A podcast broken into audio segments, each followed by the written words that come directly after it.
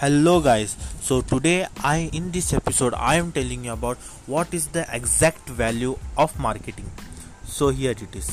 Finance or operations or accounting and other business functions won't really matter without sufficient demand for products and services. So the firm can make a profit. In other words there must be a top line for three to be a bottom line. Thus financial success often depends on marketing ability. Marketing's value extends to a society as a whole. It has helped introduce to new or enhanced products that ease or enrich people's lives. Successfully, marketing build demand for product and services, which in turn create jobs. By contributing to the bottom line, successful marketing also allows firms to more fully engage in socially responsible activities.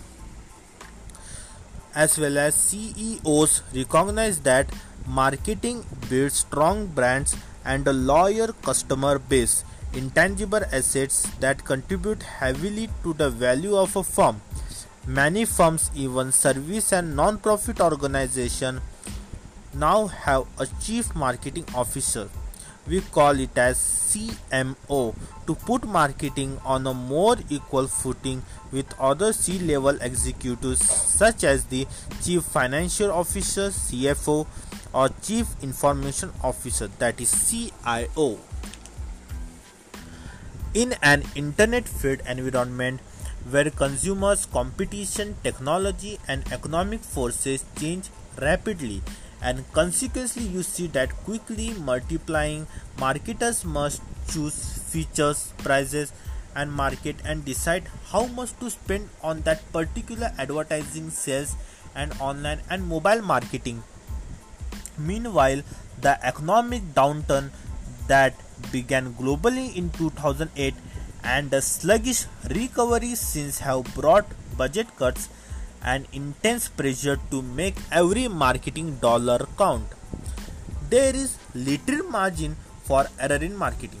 Just a short time ago, MySpace, Yahoo, and Blockbusters and Barnes and Noble were admired leaders in their industries.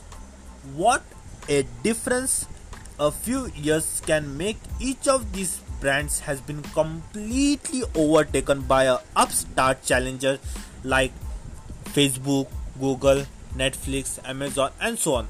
And they have now struggled sometimes unsuccessfully for more survival also. Firms must consist, consistently move forward. At greatest risk are those that fail to carefully monitor their customers and competitors continuously improve their value offerings and marketing strategies or satisfy their employees, stockholders, or suppliers and channels partners in the process.